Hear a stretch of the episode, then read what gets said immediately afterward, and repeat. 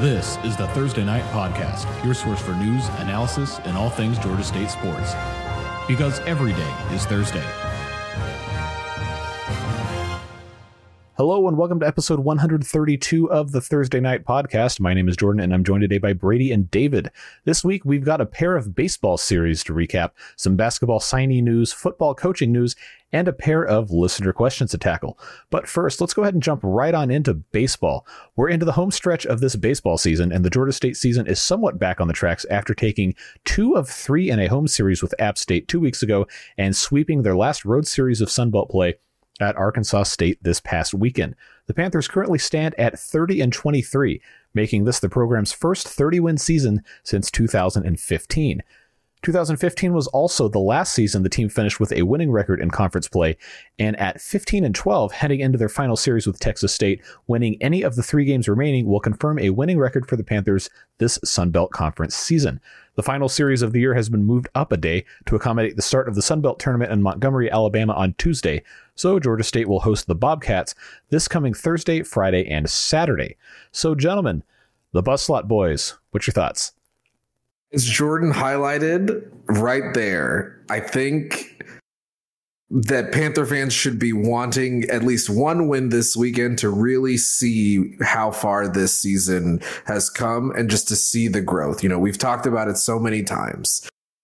The early part of the season, it looked like they were way ahead of schedule. You know, we were pushing to lead the conference, and obviously in a good conference, you know, Georgia State has kind of taken some steps back. But the worst that they can finish in conference play is 500, and they have not finished above 500 since 2015. That was 7 years ago. There's definitely been some growth, and you know, I think one win will really kind of solidify just how good this team was this year. And that's the first step to continuing to build this program. You know, we've seen it with the other sports and, you know, a little bit further back in the past, but, you know, you just got to break that 500 and, you know, lay the foundation for a good program. And then you kind of just take off from there. Yeah. And obviously we were on hiatus last week, and everything worked out as far as content-wise nicely because you can kind of group these last 2 series together nicely. They went 5-1 in the games with App State and Arkansas State and got back on track after what had been just a rough stretch of games against really the top of the conference teams like Louisiana, Georgia Southern, Troy, and well, Troy is in the same neighborhood of Georgia State, as we'll get into in a little bit, but another good team nonetheless. And it just feels like everything is, even with what is going to be a tough home series against the likely conference winners, Texas State would have to get swept by Georgia State, and Georgia Southern would have to sweep UTA for Texas State to not win the regular season, be the number 1 seed. And they're already at 41 wins on the year. They're a very good team, probably in the neighborhood of hosting a regional. Definitely going to be, you know, like 2 seed line at worst if they don't get to host somewhere. Host teams in San Marcos. And so obviously a good team coming in. And so it never bodes well when David's correctly laying down the marker. Like one win would be nice, but like it is a really good team that has had no trouble sweeping teams through the Sunbelt season. They only got 4 losses. And so there is a degree of that to where that's just kind of the reality of the situation. But these last series wins have been nice. You know, Max Ryerson is on the warpath again. And you know, I don't know exactly how it'll shake out as far as like player of the year type stuff. Maybe it's a situation where the best player on Texas State maybe gets the votes because they're the best team or whatever. But like if it's just a pure stats based thing and everyone's voting on that and on the eye test or whatever, then I feel like Max Ryerson has a really decent chance at it and definitely has a good chance of getting a good placement on the postseason honors just because leading the Sunbelt in home runs by some margin. I believe Griffin Cheney is still in second place, and Luke Boynton's not that far behind. He's had a heck of a season, and he's really turned it on again late, and he's already tied the regular season record in home runs. The next one would give him the record solo for Georgia State history, and so just speaks to the year that he's been able to come in his first season playing for Georgia State. Yeah, you know, like you mentioned, there's definitely been some bright spots on this team, and it's It's kind of unfortunate that they had that string of bad performance there because, you know, like you said, like with Ryerson leading the Sunbelt in home runs. That's incredible. I did just check, and Cheney is now in third. Carson Rocafort, I believe, is how you pronounce that, has 16 dingers, so he is up to second. But, like, you know, outside of a crazy weekend, Ryerson's probably going to do it, you know? And there's a third Georgia State member on this home run list, Luke Boynton, you know? Like, that's the offense has been there at times, you know? And I think it's hard for teams to be consistent. I know that, you know, you've got guys on Texas State. Obviously, you know, they have been incredible all year, but that's kind of, you know, a little bit more established a program. Coastal Carolina, you know, they 32 wins, 16 losses, another phenomenal season. You know, Georgia Southern's begrudgingly having a good season as well. You know, and I think watching Georgia State this year, you get the sense that, okay, a page might turn. And, you know, how do we take the, you know, perceived lightning in a bottle from this year and kind of translate it to a consistent winner? And the answer is, you know, you have guys who can mash like Ryerson, Cheney, and Boynton, you know, and, you know, you develop pitchers who can get outs. And, you know, I think the pitching for Georgia State has kind of not been as successful as, you know, we kind of saw it was earlier in the year, but I would definitely say that they can get better. They know that they can get better, and we'll see how they look this weekend and, you know, kind of going into next year as well. And, you know, I feel like the other thing about getting a win in this series, and obviously you push for two, you push for a sweep, like home sweep to finish the year. That'd be a lot of fun. Kind of sign off a good home campaign. I think that would make them 22-8 on the season in the friendly confines, which speak to what they were able to do in making that a fortress for themselves. But, you know, as things stand, they're 15-12 in conference play. They're sitting in sixth place, which is the last of avoiding the single elimination round that starts off the Sunbelt tournament next Tuesday. Troy is at 13-14, one place behind. And so they play at App State. So they're on the road to App State, but App State is below them. They're 9-18 in Sunbelt play. It's certainly not inconceivable that Troy could sweep that series. And as far as I'm aware, if they sweep, if they end up being tied, they would have the tiebreaker over them. And so it would behoove Georgia State to win this series to kind of leave all doubt. If they win one and Troy doesn't sweep, I don't believe Troy has a chance of catching them. And like, it really is an important marker where they're standing, because it's the difference between playing an extra game. If they can lock up the sixth seed, they start at the, you know, the double elimination format of the top six spots, and then they play the 3 seed and have a chance then. And, you know, that's where the tournament gets going, and that's where they would have a chance to make a run. It would be one more game, and one game where you don't have any let up. The benefit of starting at the top six is you do get a game you can lose. At that point, you can no longer lose any others. But if you play on Tuesday, if you're the 10 seed playing the 7th seed or the 9 seed playing the 8th seed, if you lose that game, you just have a bad game. That's it. You don't make it to the main leg of the tournament. And so Georgia State's done a good enough job to put themselves in the position. And I would say being in the top six, I mean, especially given where they were put in the preseason poll, this has been a step forward for them to be in the position, and they've still got the chance to have a home series, lock it up, get in that top six for sure. And so real chance to cement what's been a good step forward season. And, you know, like I said, the winning record in conference play for the first time since 2015, you know, last year was 500 in the shortened conference season they had. And so it would be literally a step forward. It went from losing record the last time there was a conference season to at 500 exactly last year to a winning record this year. Easy to see the progress there, and that the next step would be comfortably above 500 and pushing for the top of the conference. And the way things have been going, I don't think it's entirely just Panther blue, rosy-eyed glasses to say it's possible. Like, it seems like everything in the right direction under Coach Stromdahl.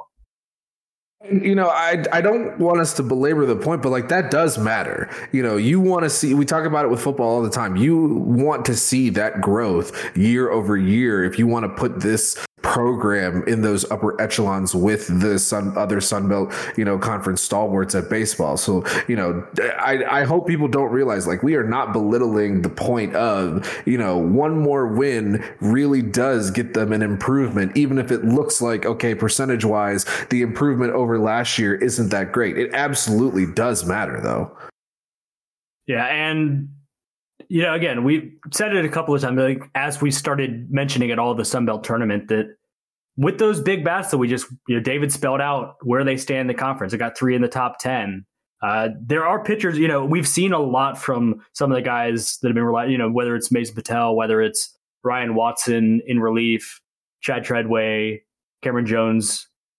He's kind of been in between, sometimes longer stretches, sometimes more in relief roles, but like, the pieces are there that if the bats are hitting and the pitchers are getting enough outs, that it's not a team that the other teams that have been around that are going to be in those, whether it's the 3 seed or in the elimination games on later on in the tournament, like, you're not going to want to run into this Georgia State team, because it could be one of those games where they just keep hitting it over the fence and putting up runs and putting you in trouble in a game that you've got to win. And we'll wait to see exactly how that lines up, and it's gonna be a little bit weird with the way this podcast, or how we record, schedule it, just because it starts on next Tuesday. The tournament proper really starts on Wednesday, and so we're gonna look at that and kind of see how that shapes out, see where Georgia State starts play, and that'll kind of inform a lot of that as well. But if they get lined up against a team like South Alabama, well, they won the series when South Alabama came to the complex, and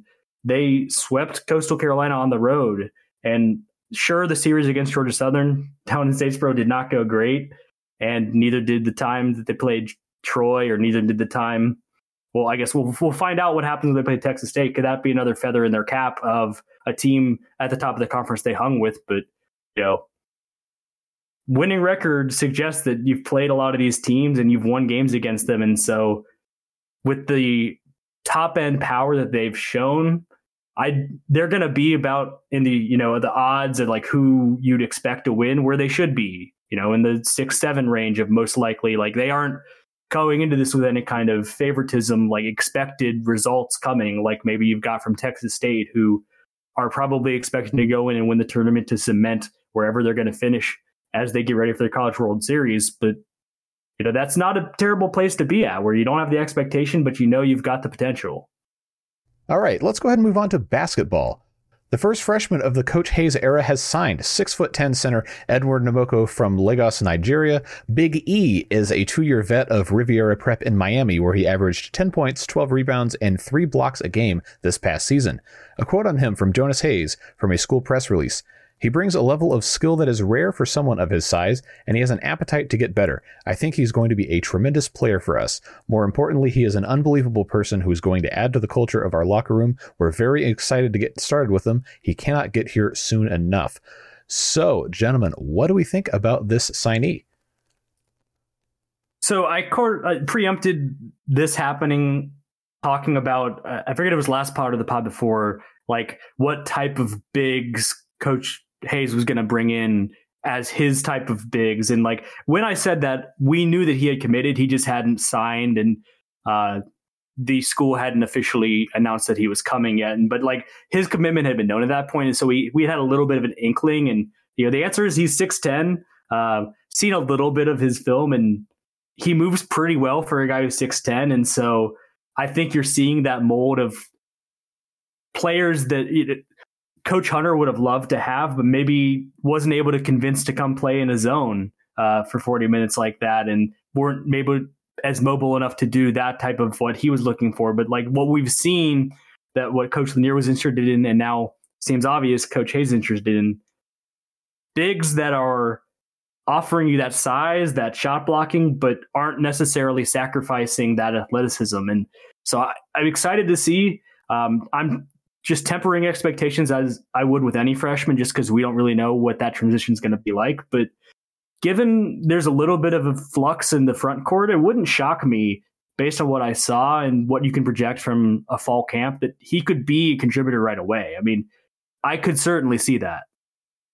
Yeah, I mean, that was about as ringing of an endorsement that a coach can give, which is quite impressive for a guy who, you know, is going to be coming in as a freshman. You know, we're not talking about a transfer. We're talking about assignees. So, you know, I echo a lot of your sentiments. You love the profile, especially given, you know, the big position at Georgia State is a little bit thinner as we sit here today, but it could be filled. You know, we saw last year, freshmen, especially at positions of need, they get playing time. Jaheim is coming in here with a ton of experience simply because he was a freshman who got a ton of playing time. And, you know, I can't sit here today and tell you that I expect that out of Edward, but it also wouldn't shock me if, you know, we are talking about it in, you know, a little under a year and say, wow, he had an incredible freshman season and, you know, he played a lot more than you would otherwise expect him to. And we aren't making it up, by the way. His Twitter handle or his name on Twitter is Big E. So there is a successor in the Big E. You know, I guess, I don't know. We'll have to work it out. Is it just going to be Big E like it was with Ellie? Or is it going to be like Big E the second or Big E 2? I don't know. But I did, when I saw the commitment come through originally and saw that, I was like, that's too perfect. That you're just continuing the lineage of forwards who go by Big E. You know, I'm glad that you mentioned that because I thought that was a joke. I thought we were just ripping off of Eliel's name because he was the center, but that's awesome. No, I couldn't. That is a bridge too far for me to just go on random bits. I would never do that.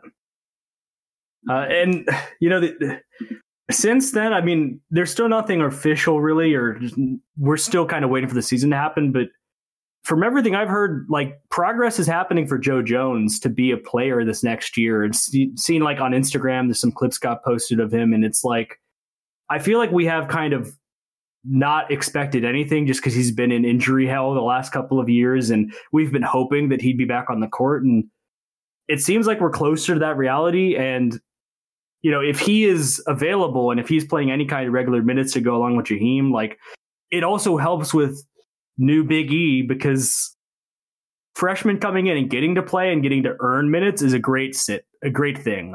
Freshmen getting forced into action before coaches necessarily want them to play as much as they're going to is a little bit dicier and sometimes can lead to guys getting exposed and having parts of their game they're not quite up to the NCAA level at getting exposed. And so, you know, it's not a new signee or anything, but it'll feel like one because it's a guy we haven't seen on the court very often.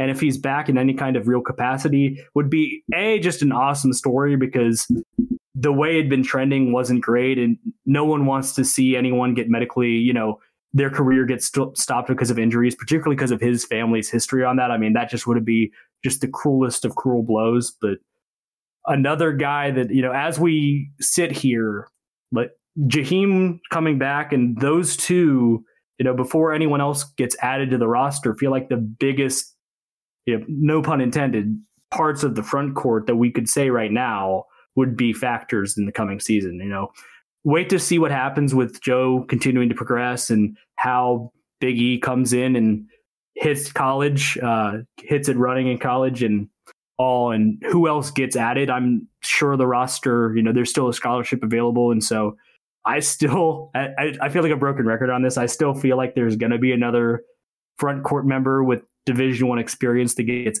added to the roster with no insight as to who that's going to be. I keep saying it, but I still am expecting someone else to get added. And, you know, maybe it's another freshman. You know, time will tell if it's going to just be another freshman who comes in that Coach Jonas trusts to get in the game early and kind of get going. But still feels like the front court is a work in progress, but another piece got added with Edward that feels exciting, feels like you're seeing the mold of what Coach Hayes is looking for in bigs. And it certainly is an appealing thing for what fans have been looking for as the program continues to try and build.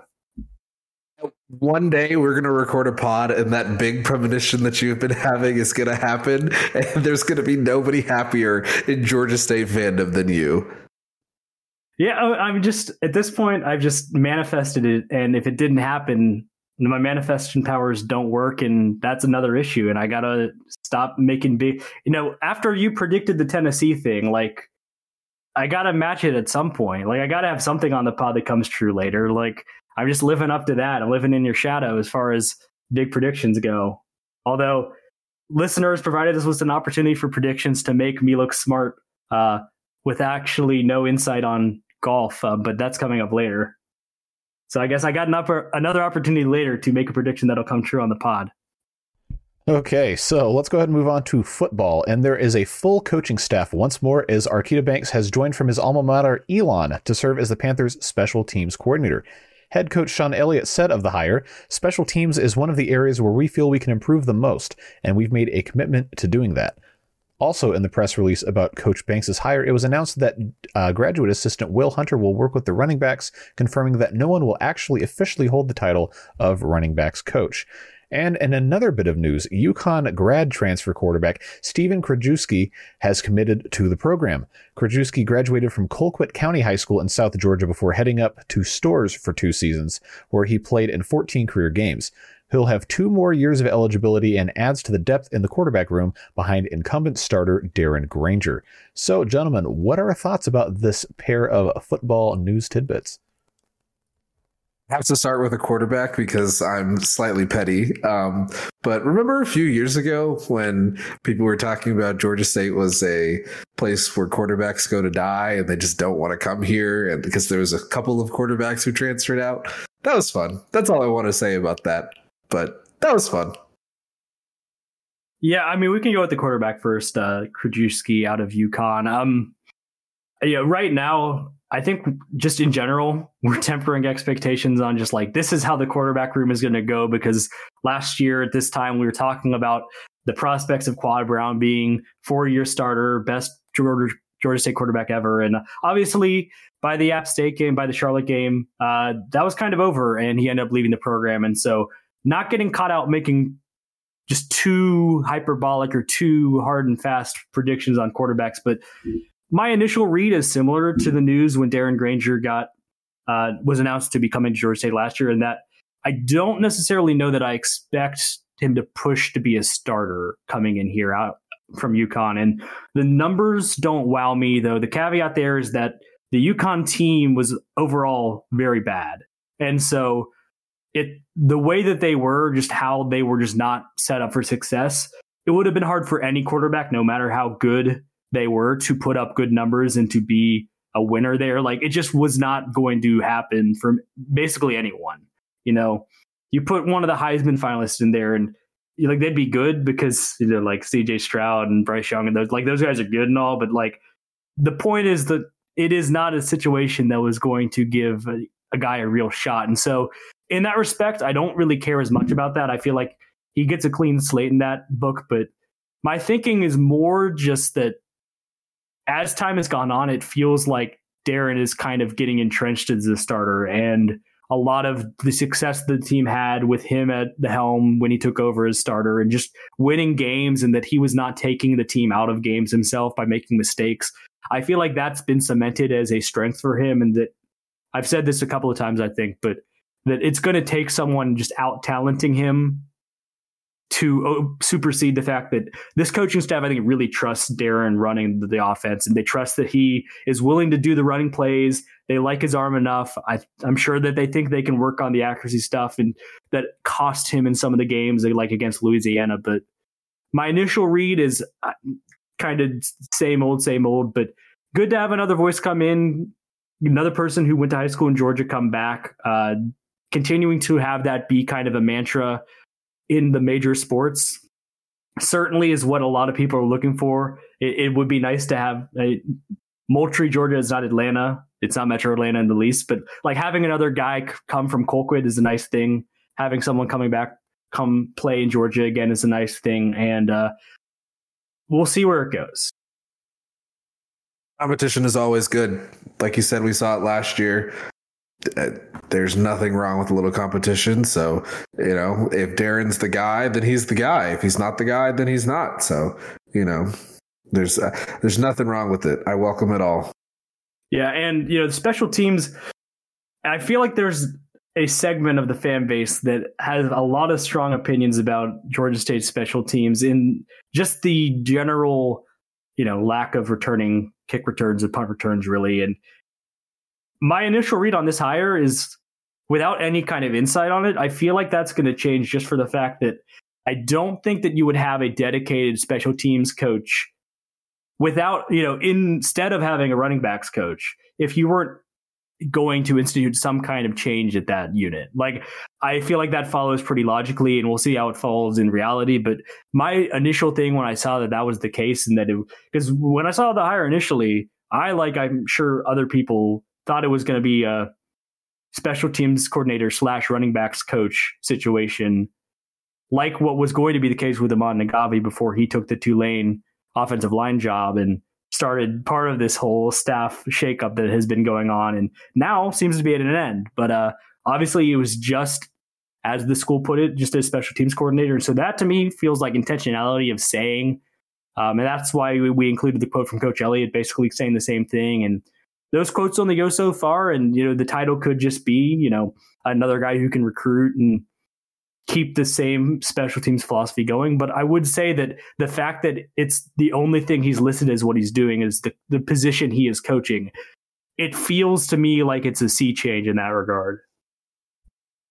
Yeah. And I mean, this is a position coach, I guess you could call it, that Georgia State has needed for a while. And that is, I'm very hopeful that we see some changes with how Georgia State approaches special teams. You know, it's definitely gotten better, but this is, you know, team, you know, like I mentioned with baseball, you know, there's a certain standard that you want to be at, and, you know, finding ways to continually improve that each year is, you know, what turns teams from okay teams to good and good teams to great. And Georgia State's trying to become a great team. Yeah. And I think it's gotten to the point, I mean, there were some years, especially under Coach Miles, where the special team was actively and negative and costing them situations. And you saw that bleed over a little bit into the first year Coach Elliott was here, in the game that ended up being a win against Texas State. The first season, there was a safety on just a bad snap on a punt at a really key point in the game. And they ended up winning that game in the end, so it didn't cost them. But there were definitely situations. I mean, the fake punt debacle against Louisiana in the bowl season in 2015, hosts of other stuff, just issues with just basics on special team stuff that I think that has been warded out largely with whoever has been holding the responsibility the last four seasons or so. But it's not turned into this thing where it's game changing. And some of that's with the kick returning, but it's just, even on coverage stuff, it's been better, but it's not been like you're forcing fumbles or you're in position to get big stops all the time.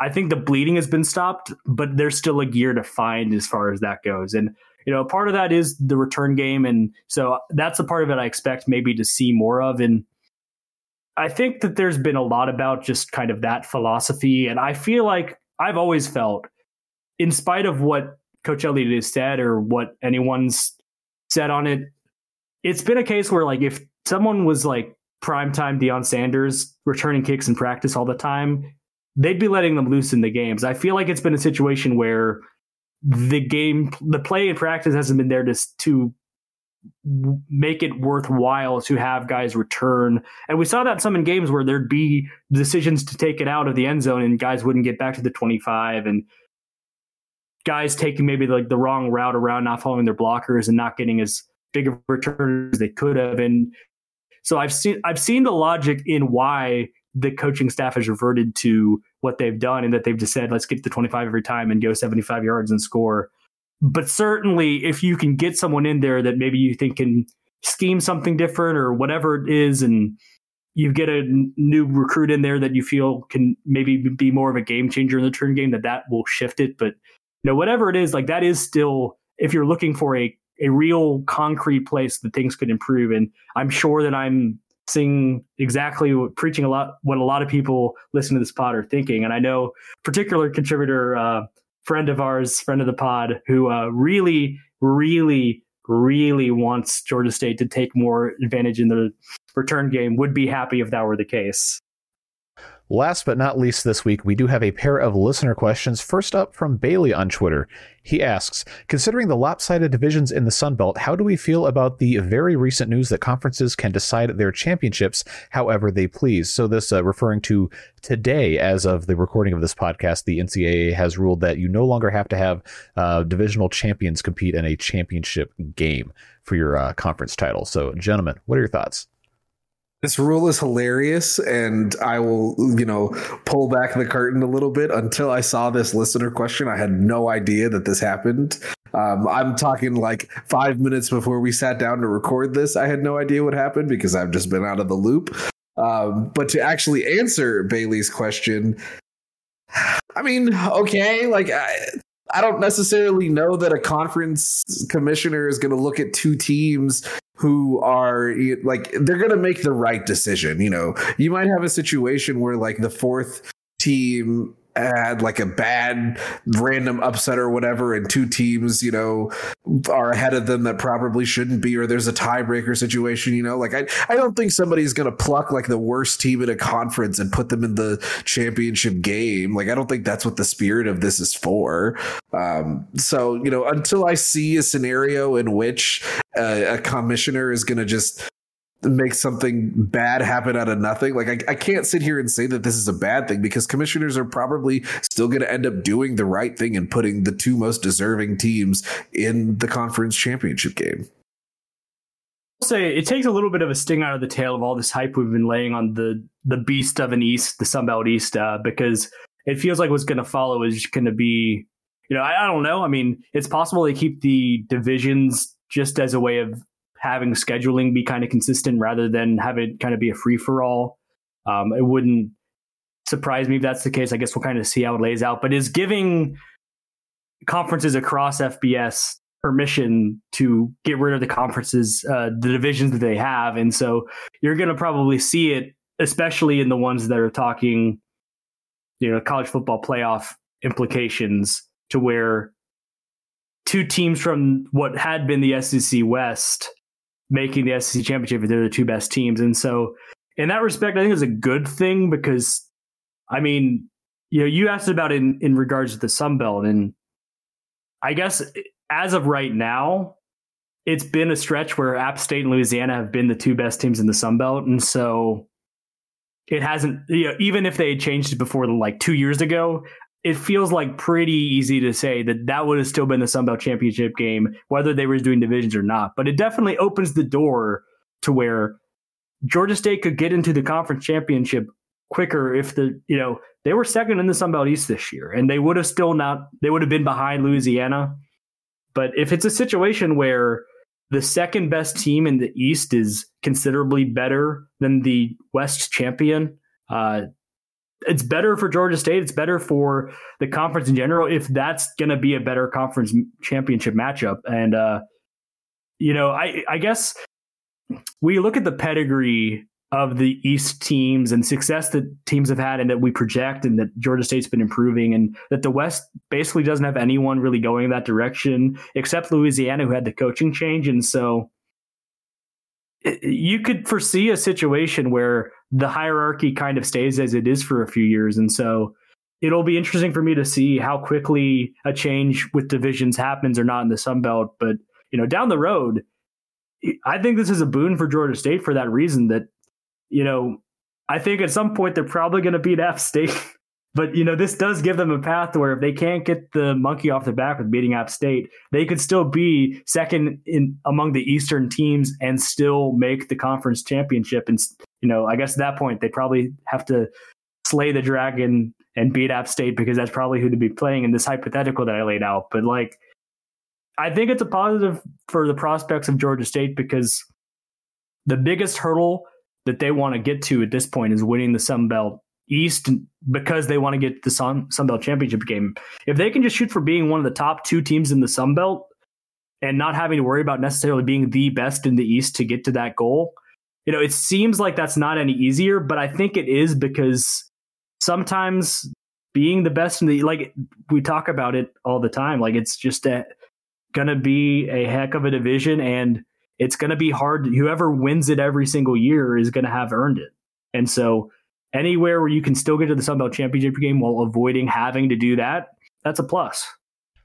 All right. So last but certainly not least, Mike from Marietta asks, let's see how well you know golf. Who is going to win the PGA Championship this week? Gentlemen, I will defer to both of you because I know nothing about golf. Yeah, this is what I teased earlier. Mike helped us out, giving us a chance to... there's no downside to this for me. Like, I've done a little bit of research on this. Like, I know golfers' names. Like, I know general, like, who's good. And so... I'm not completely guessing, but like if I put out a guess on the pod that it's like, oh, that person didn't make the cut after the second round, like I don't look that bad. Like I was kind of going off on a limb anyway, but if I get it right, big bragging rights. So with that said, I'll stop delaying and I'm going to guess one of the probably consensus favorites. I'm just going to go with easier money, less good odds. I'm going to say Jon Rahm. He's a guy that, as I've followed golf, which isn't that closely, pretty consistent, finishing in top tens of events. I think he won his first major championship last year. And so he finally cleared that hurdle. The pressure's off a little bit as far as that is concerned. And so he's going in at 11-1 odds from what I saw when I was looking at this. And so tied for the best odds. So I'm certainly not going off on any kind of crazy guess. And so by that accord, I'm probably going to be wrong, but that's what I'm going with for the PGA Championship winner, Jon Rahm. I have a question, not necessarily an answer, but has Rory won anything major in a while? Because I feel like he hasn't won the championship in a good bit. Yeah, well, came close almost in the Masters this year, and that would have been a crazy... If he had managed that, crazy. I was following that, even in my not following golf things lifestyle, but he has not won a major since 2014. He won the PGA Championship in 2014 and the Open Championship in 2014, and won the U.S. Open in 2011. Also won the PGA in 2012, and has not won one of the major championships since then. So, that's not a bad. He's due, so to speak. You're right.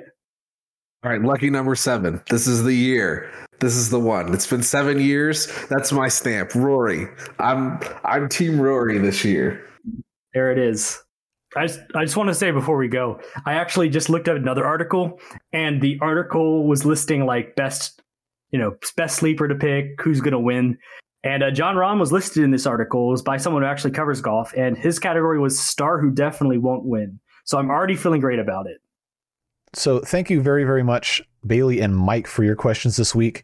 And before we get you out of here, of course, we've got sports bits. And this week, there are quite literally just 3 events happening before the baseball team wraps up their season at the Sunbelt Championship Tournament. And that is 3 games against Texas State, of course, Thursday at 6 p.m., Friday at 6 p.m., and Saturday at 1 p.m. And then, like we said earlier, the Sunbelt Conference baseball tournament in Montgomery, Alabama begins on Tuesday. So that's your week in Georgia State athletics, and this is our week in the Thursday Night Podcast. Thanks so much for listening. We will see you in the next episode. Have a great week. Bye-bye.